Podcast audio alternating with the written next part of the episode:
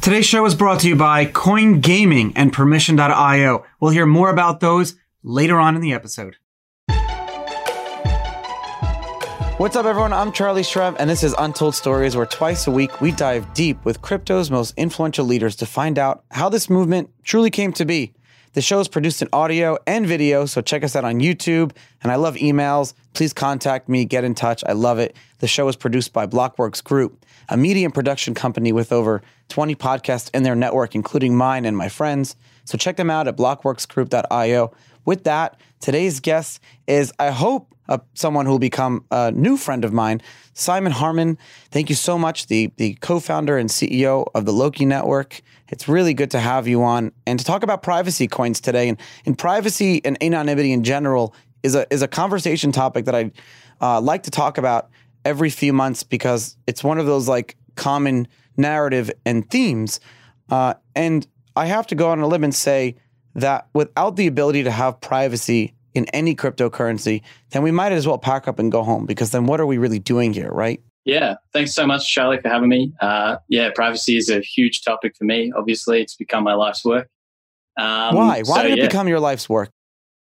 Well, I think uh, it, it, it's also part of the reason why um, I got involved in crypto in the first place. I first found Bitcoin when I was still in high school, which really, you know, probably makes me sound super young, but um, there was a lot of, uh, you know, teenage angst going on at that time. Me and my best friend were very into socialism and other ideas that we thought could change the world. We had bad taste in our mouth after 2008 and the crash and everything. So, yeah. And then privacy um, is is is just a function of what it would really mean for a cryptocurrency to be truly a uh, a genuine replacement for the financial system that we have today. Without privacy, you know, com- commerce can't occur in a in a in a regular fashion. People don't really understand that. Can you can you go into that a little bit further because um, anyone who's listening who who hasn't listened to the show before, anyone who's getting new into crypto, kind of scoff their their their thoughts or their whatever, scoff their heads. I don't even know what the what the term is uh, at privacy because first thing they think is negative, something negative, and the word privacy got a negative connotation. But but hear me out for a second. Tell me, I'm going to give you, I'm going to, I'm going to, I'm going to say something to you, and you tell me, uh, before crypto, if you were possible to do this on the internet. If you want, if you and I are in a room alone together, right, and I want to buy something from you, our transaction is private between us. No one knows what the details of that transaction. We're in a private room and we're paying with cash. Now everyone mm-hmm. knows that potentially you and I walked in that room together with think, you know, transactional ability. So like I guess what I'm trying to ask is except for the transaction where my arm could extend and I can hand someone cash before crypto, was there any way to do a private type of transaction on the internet? Absolutely not. That's kind of like my point, you know? and I want everyone to understand that that there is a uh, cash is going away and there's a war on cash. Like, what is it like in Australia? Do you in the U.S. we're still very cash prevalent. We're we're huge. Uh, what is it like in Australia? Do you guys use a lot of cash? Is it more credit cards? Mm, well, Australia has been one of the leading countries, with the exception of China, um, in terms of uh, going cashless. Um, we really adopted the whole I don't know what you guys call it in the States, but the whole paywave thing when you rock up to the coffee yeah. shop and you tap your card and off you go. We've, we've been doing that for almost 10 years now. So, you know, we've really been in, in the whole cashless thing for a long Does time. Does anyone ever use cash? Do you like if you're okay, if you're going and you need uh, a closet fixed, you know, and you find a handyman on a local uh, classifieds, is the handyman yeah. taking paywave? Well, they used to be. Um, the the classic Australian trope of the cashies or the cash jobs. Bit of Australian slang for you there. Oh, what's the slang? Tell me. This is cool. Uh, you want to do a cashy mate. It means you want to do you know something with a bit of you know sneaky money behind the back sort okay. of thing. Well, just you know, basically what, you want to use cash, but why why is that sneaky or dirty? Like I want to use. Why is that? If I offer cash versus a check or credit card, why is that dirty or sneaky? Well, well, in in in in most contexts, I completely agree with you. But specifically, the word cashies does refer to off the books transactions. However, I do think that cash is a really important part of any society. Um, the ability for governments to censor people's access to money is a very, very serious problem and a very, very serious threat if societies do become cashless. And it's something it's almost that we've worse than in information. Australia. It's it's almost worse than information because at the end of the day, like, all right, give me free information, but if you restrict the flow of money, then what am I supposed to do? Just sit around Yeah. and yell and scream at the top of my lungs. if people don't actually have the means to buy, you know, anything, if they don't have the means to supply themselves with food and water and electricity and so forth, you know, they don't really have a hope. And the government, through a cashless society, can have complete control over someone's spending and complete can completely regulate what they can and cannot purchase with their own assets, which is really bad. And as you point out, you know, there is a there is an information security issue as well.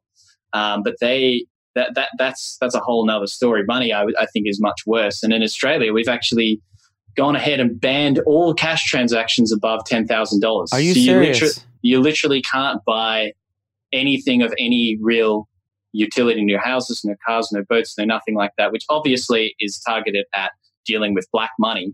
Um, but you know that That's that can insane. potentially have some very serious consequences for a lot of businesses that do typically trade in cash. like just nightclubs and things like that. I mean, uh, so moving on from that, right? And we have this this understanding that we need privacy and we need some sort of cash like uh, currency in our world for a lot of reasons. Uh, how did this uh, and your exploration of different like uh, political systems versus like socioeconomic systems? You know, you're you, you and I were very alike. I was in college and I was starting to explore. I was uh, out of that 2008, 2009 year.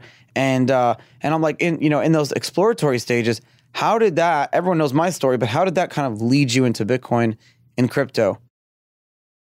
I don't. I, I still to this day don't really know how a me lot my of people give me that answer. Yeah, we don't. We don't know how we found Bitcoin or where it first came across. We were looking at it for a year, and then in 2015, my first graduating year, I just started dropping every dollar I earned into Bitcoin um, after I got my first full time job. So uh, I was very fortunate to be able to jump in in 2015, of course, but uh, it was really, really compelling. I mean, we were very disillusioned by the system. I don't. It's, it's not, that's not a view that I hold anymore. I, I think things are a lot more nuanced than that, and I think there are a lot of In reasons why. Well, I just think uh, I don't think it's it, it makes sense to critique a system that you haven't actually partaken in for any real length of time. That's Um, an interesting. Ah, and I was never challenged with that before. Say that again. So I I, don't you. think I don't think people are in a position to challenge a system when they haven't participated in it for any real length of time without the sur- without the context surrounding uh, a system design. It is very hard for someone who's brand new to the world, who's 18 years old, to come in and go, "This is broken, this is broken, etc., etc." And so I, I feel like I, I was quite naive back then. However, the case that made Bitcoin and cryptocurrency and blockchain so compelling um, hasn't changed in all those years. Um, and I, I still obviously find it very, very compelling, which is why why I'm here today and why both of us have kept on working in this industry for a number of years now. And and in the industry fashion, anyone who joins this industry for any length of time says, "Hey, I want to build something really cool. I want to build, right?" So how did that lead you into building out the Loki network? Well, uh, it started when, after some years of not really talking to anyone else except a couple of friends of mine who were also trading crypto, we started going to these local meetups.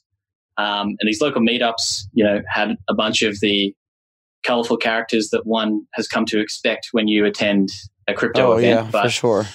we did uh, make some really fantastic friends there, like-minded young guys um, who and girls actually who both um, you know thought like us and were excited about the same things. And you know, we were just talking about trading initially, but after a while, our particular um, affinity for Monero became very apparent, and we were also looking at the time at a bunch of other um, cryptocurrencies, one of which was Dash, who had created uh, the first masternode system. And we thought that there was a very compelling case that uh, you could use the stake node network idea that Dash had come up with to produce a whole lot of products that were based around the idea that you can have a permissioned sort of group of nodes based on a stake, um, but then they actually uh, perform off-chain um, activities. This is an interesting question. Um, so when when Bitcoin first launched, uh, Bitmessage was like the. I remember when this guy Jonathan, he's still around actually. He mm, launched yeah. Bit, Bitmessage. He um conceptualized it and made the the user interface like very easy to use and very basic. It just looked like an old email client. And the premise was being able to send anonymous messages over the Bitcoin uh, network. And it still works. I mean, the, the concept was proven very quickly. And then every single token and every single coin from 2017 uh, talked about doing uh, over not just 2017 over time talked about doing like secure messaging. Why hasn't that really taken off? Why haven't we seen like uh, I mean everyone uses WhatsApp, Telegram, Signal, um, all these different chat apps. Why hasn't uh, secure messaging on crypto really taken off in, in the way we expected it to? I just think um, not not many projects have had a crack at the private messaging problem. We're mm. one of two um, that I can think of that have actually produced something. Um, Status was the other one, uh, but they've gone back to oh, the yeah, drawing remember board. Status. They've gone back to the drawing board a few times now. We've spoken with them a fair bit actually. Um, but uh, yeah, there's there's some really interesting challenges with building distributed products in general. Um, so there's a lot of the messaging apps that we use really heavily rely on the fact that they are centralized. That you know, push notifications um, and just very high uptime, very high reliability, very low failure rates.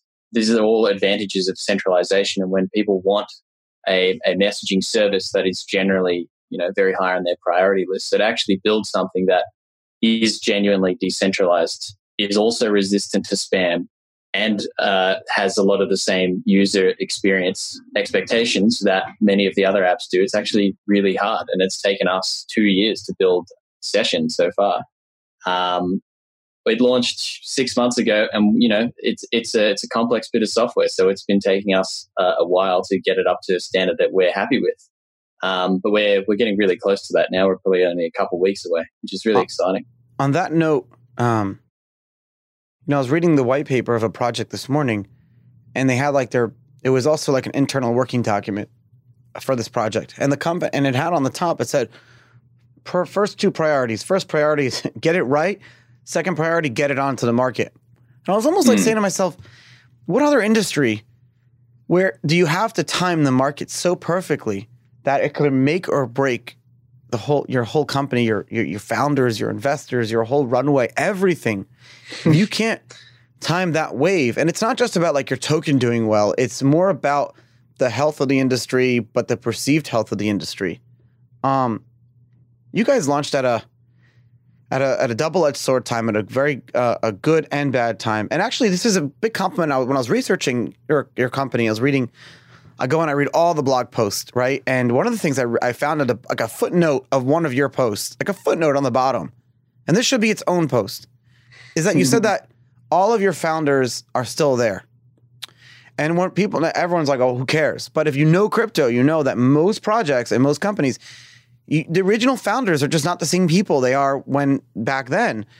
How have you been able to maintain maintain like the the team but like the love and the flair in that community all these years later and why and and what happened with a lot of projects that weren't able to and how are other projects that are able to how are they able to do it like where was that i guess let me rephrase was there like a point in time where like like 2018 or mid 2018 where you guys were just like oh like what's the future? Where are we going? What's going to happen? Because we were like in a desert bear market. It was the Winterschlaf. It was the winter sleep. Yeah, yeah, yeah, hundred percent. A great question, Charlie.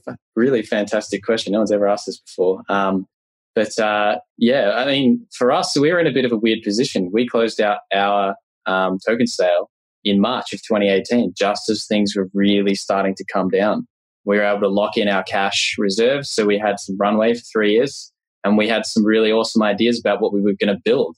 So for us, it was really nice because it meant that you know the distraction of the wider market went away, and the pressures to to do something you know, in, in the in the near term to capitalize on the latest hot thing just wasn't really a, a, ever a consideration for us when we actually became fully operational. So um, for us, it, you know, we all came together, local Melbourne guys, um, and yeah, it's it's been a really solid founding team. We've we've got really fantastic relationships with each other, lots of conflict, but also lots of conflict management strategies. And I think um, crypto is especially prone to founders having um, getting cold feet, wanting to do something else, seeing you know a bright light somewhere yeah, else they can grass follow. always greener.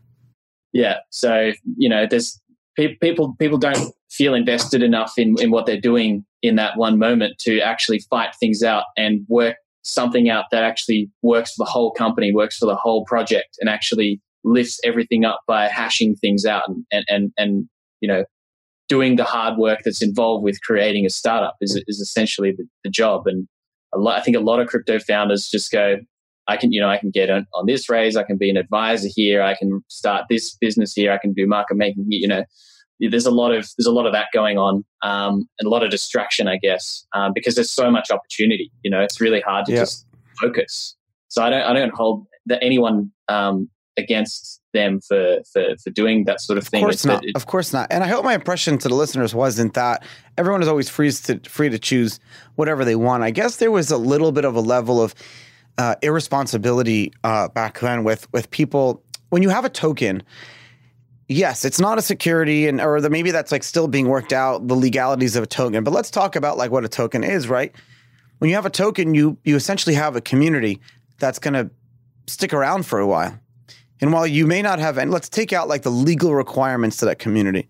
There's like almost like you have a moral requirement now to these people mm. because you know, you're creating a product, you're not you specifically, I'm talking as a whole. You're creating a product, you're yeah. creating a company, you're taking in people's money. I mean, when you're taking in you have almost like a moral, or I do at least. I feel like if I was sleeping at night, right, and I was doing a token sale, um, and so like getting through that, the greed and all those like levels is a very hard thing. A lot of people don't fall through it, but it's also a lot of press, pressure and a lot of stress. So I guess the question is, is that, you know, like come 2019, the we're in a bear market. You're building out your products. You have your runway. And I've been talking about sportsbet.io and their clubhouse, which is a huge community. When you play, when you make a bet, when you do a spin, they pay you with free hands, cash back, and bets. You can play all sorts of games, and they've been doing this for so long in a free, fair, and transparent way on the blockchain. Well, that's not why I'm excited today and why I'm talking to you about this. Because now they're taking this community to the next level by sponsoring the Southampton Football Club. You're talking about millions of British football fans can now see the Bitcoin logo on the front and the sleeve of also the Watford Football Club. I mean, how amazing is that? You're talking about not sponsoring your company, you're talking about sponsoring Bitcoin and crypto. Millions of people around the world are now going to be seeing this and joining the sportsbet.io clubhouse to earn more points, to play games, and to be part of that community. There's really no other way that you can use and spend your crypto and then actually earn more back and be part of this whole community. So listen, make sure you guys join sportsbet.io forward slash podcast. Give them the support that they deserve because they're supporting us and me. Go play some games, get some free hands, get some free spins, and make sure you check them out and support them on the Southampton Football Club's first game, whenever that's going to be. Check it out. We've become okay with the fact that our big tech giants are selling our data Facebook, YouTube, Twitter, Instagram we use all these apps and they take our data and they sell it and they make money. Why are we okay with that? My sponsor, Permission.io, has decided to figure out a way to take all that Silicon Valley power and put it back in the hands of you and me. You're asking yourself how? Well, check it out, permission.io forward slash Charlie. They figured out a way that lets you take back control of your data and earn information, earn rewards, and earn content you now have the ability to basically say, this is all my data. And when advertisers come along or people want to come along and buy that data, uh, you get a piece of the action. So check them out, permission.io forward slash Charlie. I love talking about projects that are cool. I love talking about different companies that are so cool and that support me because I want to support them. Permission.io forward slash Charlie. You know, the token is like a double edged sword almost. What is so now on the flip side is how do companies not become complacent? Meaning that how do they, when they raise their money, when they when they have their team, when they say oh, now we're going to build out the product, and now they have their runway to do it, and they've already the token you know went up or it's doing whatever it's doing. How do companies now uh, focus on building out the products and not just focusing on like announcements to make the token go up? It's like a double edged sword almost. Mm. I'm trying to explore well, this. I don't know the answers. Yeah, I just, I just, think there's some really perverse incentives in the industry. Like it's so cool. You, you know, it, it, you see um, in traditional startup in the traditional startup world, you know, there is there is accountability. If you start a company and then you you know walk off the job, essentially, if you lose focus, if you fuck it up, essentially, you know that that that sticks with you. You know, because people actually do a lot of due diligence. They look into you, they look into your background. Um, that doesn't really happen in in this market um, which is a good thing in some ways because it means that you know new ideas can uh, raise a lot of capital um, rather quickly and re- with relative ease to do things and experiment with ideas that would have never happened otherwise. So that's awesome. Yeah, but no, it does I... also mean that you know th- there is this whole thing of like the, the only financial incentive people have is to make the token price go up.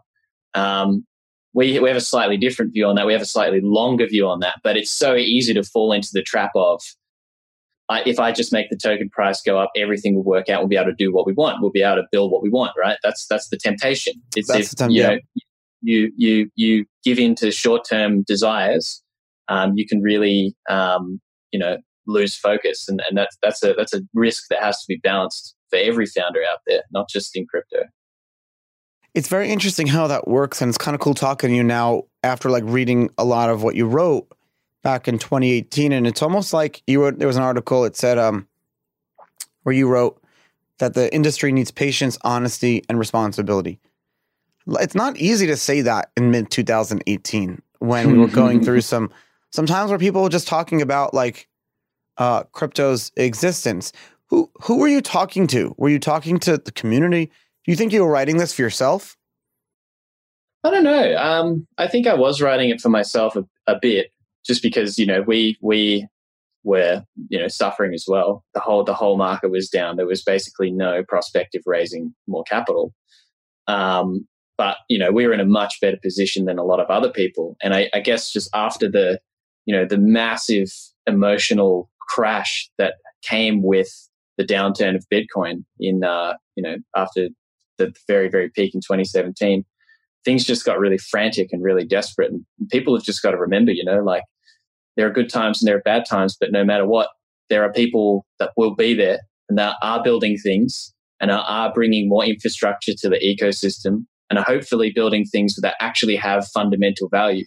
And nothing can, nothing trumps fundamental value. If you can build a product that people are willing to pay for in some respect, in some way, then you are guaranteed to have some means of funding that thing. And as long as people are sticking around actually trying to produce value, we, you know, this industry will survive. The second that we lose focus on that and we, and we, we throw this, uh, throw the entire product mindset out, we start building things that are, you know, very prone to falling away at a moment's notice. You know, yeah. a lot of the, the yield farming coins from the last three months are just they're just gone. You know, it happens that quickly. If there's if there's no actual value being produced there, it's very easy for something to be there one day and then gone the next. And as long as we continue to actually build things, yeah, and yeah, the only difference between DeFi and IC, not the only difference, but one of the big differences, at least there's like a perceived understanding that these tokens are not a security in the sense that like there's like a perceived profits or something like that down the road. Well, with some of the tokens there are, but a lot of the DeFi coins, it's like you really should know or know what you're getting into when you're buying something called like Sushi Swap or whatever. uh, exactly. Di- the difference in buying, you know, like a token that's attached to a major company that has contracts with Microsoft. So you're like, okay, if the company does well, then the token should do well. But you know, when when the shit hit the fan, that never really ended up happening. But you you made some. It's it's cool watching your your progression over the years. You uh you guys made some interesting decisions. Um, one of the things that you did was uh, become a charity, and you you you did that because you wanted to be able to uh, spend um, as much money as you can through the through through the token sale. It's actually a very brilliant idea. Did you get any flack for doing that? Did you get any any kickback from that?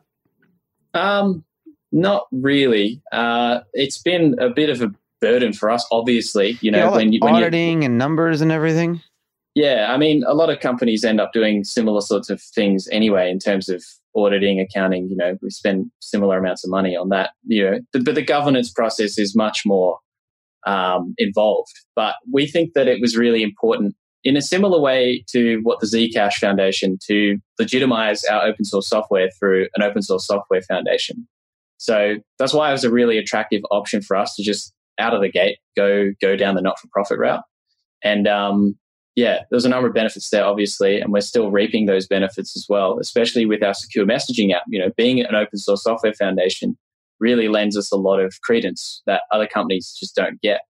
Um, so it's been really good from that perspective. But yeah, there, there, there has been a bit of, um, there have been challenges, of course, in attaining and retaining that charity status. But thankfully, we've been able to demonstrate to everyone, including uh, regulators at home, that we are, you know, set up with the best intentions and all the correct processes. You may be set up with the best intentions, um, but Australia is really known as like, at least to Americans, as the biggest big brother state. You know, uh, mm. you guys are from the moment you land in Australia. I mean, you talk about not just during COVID with contact tracing, but but cameras and um, from your cell phone bill to to everything. I mean, the privacy it's just non-existent. Do you have you guys accepted? Uh, you guys have Australians largely like accepted the fact that your government is so involved in your day-to-day lives um, and is mm. that one of the reasons like i find it kind of ironic that not ironic, but I, I find it very cool that you have like a huge privacy company. And you're not just building out like a like just one product. You're you're building out a whole suite of tools. It's kind of funny that you're coming out of Australia. Uh, yeah, yeah. Well, I, I guess it's partially inspired by the over-regulated nature of the country. I don't think it's quite as bad as what you're describing. No, there, the media it, always makes it worse.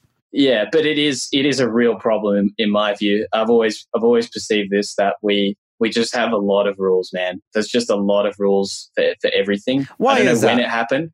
I don't know when it happened. Culturally, Australians are supposed to be laid back. I never We're understood supposed to be that. Problem Yeah. solvers, but instead we've become this place where you know doing doing things that are cool and interesting is unnecessarily hard. I don't know why. I don't know when it started happening. It started happening before my time, um, but it's it's a real concern. Usually, when countries do that, there's by. like there's like an internal threat or an external threat, and the, the you know the governments have to tighten up. But I never. Australia was always this country, and maybe maybe my ignorance, and I have to read up on on why privacy laws and whatever became. But it's Hmm. the point is, shit, my lights turned off. The point is, I think I know why it happened actually, because we've had it so good for so long that people just got nervous. they just trust they just trust the government. If They the government wants yeah. to put something through, there's there's usually no pushback because we've had uninterrupted economic growth even through the GFC for 30 years right up until COVID. So, you know, things have been amazing in this country and it's really easy to put new rules in place. It's very hard to get rid of them. Ah, so, so what you're saying is that it's not just in bad times that it's it's you know when when a country's going through bad times they have to push rules through and they get them through because there's like a unified front. But during good times too, when we're a lot more in the Australian laid back mentality, this was like a bit you guys in the ass in a way. yeah, yeah. It's just like, oh yeah, new Wow, regulations, that- whatever. The Yeah, shit that that's we come up with on this show is just is just insane. Um, but explain to explain to to folks uh, why you know using one or two different privacy related apps uh, doesn't actually protect you. What is like what are things like metadata that we hear about all the time that's actually ruining our privacy? And then how? Hmm. And then the last question is how by building a whole suite of tools does it solve the problem that you're about to tell us? Well, I, I think privacy is a very un, poorly understood topic. Actually, um, I don't personally. I don't think it does matter if you have some apps on your phone that don't protect your privacy. It, it all depends on how you use the stuff you use on your phone, and the way most people use the stuff that they have means that you're essentially handing over a complete social graph of your entire life to several dozen companies at once and several governments as well. They all have access to it. It's all stored. It'll be stored for a very long time. And you may not think you're doing anything particularly problematic today, but there may come a time where someone turns around and decides they didn't like something you said or did a few years ago, something you bought, something something happened, or, or you know any any number of things. Um, th- these companies don't need this information. They don't need to know who you're talking to. You shouldn't have to worry about a conversation that you had two years ago coming to to bite you in the ass again. It's it's a it's a real problem, and I don't think people really understand the, the magnitude of the of the of the things that can happen to them if they're not careful with this stuff. I mean, if you look at Hong Kong and you look at the way that the CCP has been, you know, encroaching upon the freedom, the basic rights and freedoms of, of the Hong Kong people. Yeah. you see the way they're using surveillance technologies to essentially hijack this amazing communication technology that we've provided ourselves with um, to further their own interests and punish people who are just trying to exercise their basic rights and just get by on a daily basis. It can happen to everyone. And if we're not careful, if we don't actually, you know, pick and choose the things we use and yes. use them correctly, we we are we are walk, we're sleepwalking into potentially the biggest information disaster in world history. There are there chat apps are treated completely the wrong way. They're treated like email and they're regulated like writing a letter uh, or contract, you know, a physical mm. contract. That's not the case. I mean, if you look at laws as it comes to things like contract law, if you have a verbal agreement with someone, there is still contractual law about that. I don't know if anyone realizes that when you have a verbal agreement with someone, you have to honor that up to a year. Like there, that's the statute of limitations. Obviously, a written contract, seven years plus. You know, this is in the U.S. So, while the reason being is because there's an understanding that when you and I talk or people talk, it's it's largely about experimentation. You can't hold everyone to everything they say, especially in conversations, because you're hypothesizing, you're theorizing, you're conversing. Is Your intentions are good. You're you're socializing. You're learning about yourself. You're making spoken mistakes, right? Mm. And then when you have the ability, so now what are chat apps? Chat apps are essentially that in the internet and digital age. These are our chat apps are our method of direct and immediate, unfiltered communication. Now, all of a sudden, you put a chat. People, think about this, guys, for a second. Everyone's going to flip out when they realize this. If your government or your corporation or whatever has every single word that you said that can be used against you completely out of context and not in the context of that you're talking about. Think of it like this: when you know you're sitting, you know, I'm I was joking. I'll give you a perfect example. I was joking around with a friend of mine on YouTube when I was like 20 years old, and I was like, "Yeah, let's go to Singapore. You know, I'll get a house there and blah blah blah." I've never been to Singapore, never flew to Singapore, never. I don't know anyone in Singapore. I very know very few people there, and know how nothing. You can't even get. It's the hardest country to get citizenship in Singapore. Meanwhile, at my bail hearing the government plays that video to tell the judge that Charlie's about to run away to Singapore in order to put me back in jail so I don't get bail. Exactly, man. Spot on. Spot on. That's why we need privacy because it's not now granted that was a public video. But should we be held accountable to every freaking little word that we say? Every uh, and chat apps to our friends. You and I are chatting to each other. Now, we're not talking about putting bombs on airplanes. We're talking about, like, how funny was it that the guy tripped on the floor the other day? You know, like, it's stupid little things or whatever. It's, innocu- it's innocuous rubbish. You exactly. Know? Do you, do you want to have a written record of all of the garbage that's come out of your mouth in the At last the pub 10 years? or something? Yeah, exactly. But when you would disincentivize people from now using these chat apps, you might you might as well all we might as well all just stop living on this earth because what's the point of living here if we can't talk and experiment with each other? It used to be that when you chatted with someone, it was just you two or you three or whoever was actually physically in the room. It's only the in the last of gum transaction. It's the same yeah, thing. Yeah, yeah. It's it's only in the last ten years that the the the world has decided that hey, let's make a written record of everything that we communicate or most things that we communicate to each other now. Let's have a surveillance device in our pocket that if is if it is compromised could record everything we're saying you know, it's all up for grabs now. It's never used. It never used to be like this. Law enforcement is is having it too easy right now. The the, the world has changed, and our privacy laws and our attitudes towards privacy have not changed with it, even though they should. That's the quote. That's that's the quote right there that we're going to start to show up. It's a great quote. It's a good point. Can you repeat it actually? What did I say? you said that basically like our, our social attitudes have changed. What you were saying was that our views towards privacy and everything have changed and the internet has changed, but the laws have not changed with it. Right. Our attitudes and our laws haven't changed with the changing nature of our yeah. uh, communication. It, it, it's not, it's, it hasn't caught up at all. It, we're so far behind. You know what? I want to I want to ask you how are you solving this? You know, to wrap it all up. Everyone's been listening, everyone's been been paying attention, they've been watching us change our shirts midway through episode. what type so you talk about secure private chat. You talk about secure private messaging, secure private transactions. What what else? Like how do you bring it all together? I don't think you can bring it all together. It all depends on on on what you're trying to do. But at Loki, we're we're trying to do as much as we can with this awesome distributed decentralized technology that you know has emerged in the last 10 years and we're trying to use that to solve these really hard problems. You know if you want to message someone and have it so that only you two know that that conversation is taking place then session is the only thing you can use to really make that happen in a convenient package. And it's it's done leveraging the same principles of decentralization the same principles of onion routing and and you know metadata scrubbing and all of that stuff that uh, has been used in many other places. It just hasn't been combined like this before. So that's what we're trying to do at Loki. Where we're taking a, novel combination of old ideas, basically smashing them together to create these products with these really amazing new properties that would have never occurred otherwise. So we're trying. We're trying to do our bit. well, thank you. Thank you for doing that. And thank you for doing it out of Australia. And thank you for doing it under a charity. Um, there's a lot of like reasons for all of this stuff. And, and, I know everyone's going to be excited to, to, to, continue seeing what you're doing and to, and to follow along. And, and thank you.